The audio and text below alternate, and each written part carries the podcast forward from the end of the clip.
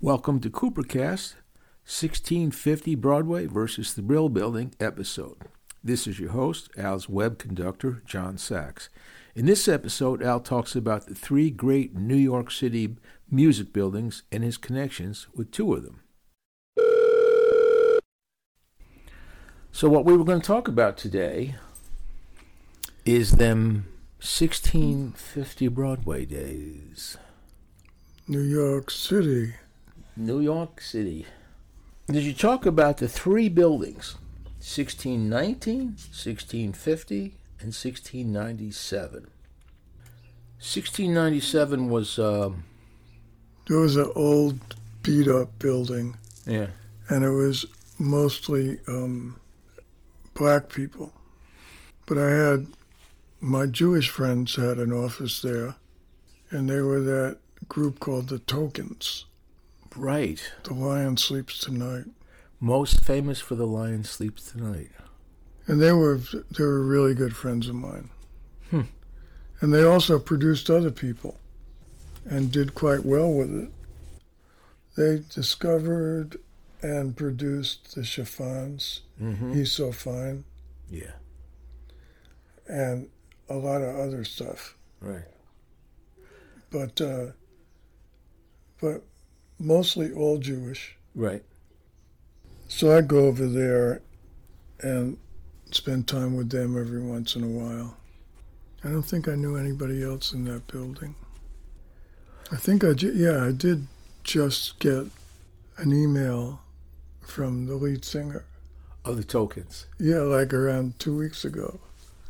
Just checking in.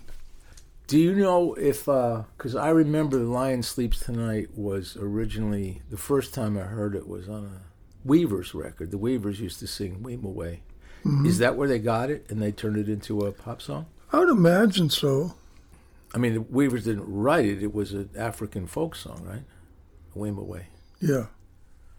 It's amazing phenomena that Wimoweh became a number one hit. Well, them, their record was good. It was very good. It was produced by uh, these old time guys that called themselves Hugo and Luigi, for real.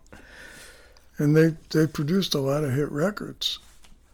So I sort of got the idea that at least at one point after school, you would take the subway into Manhattan and go to one of those buildings or the other and just sort of hang out and be part of the scene. Is is that accurate?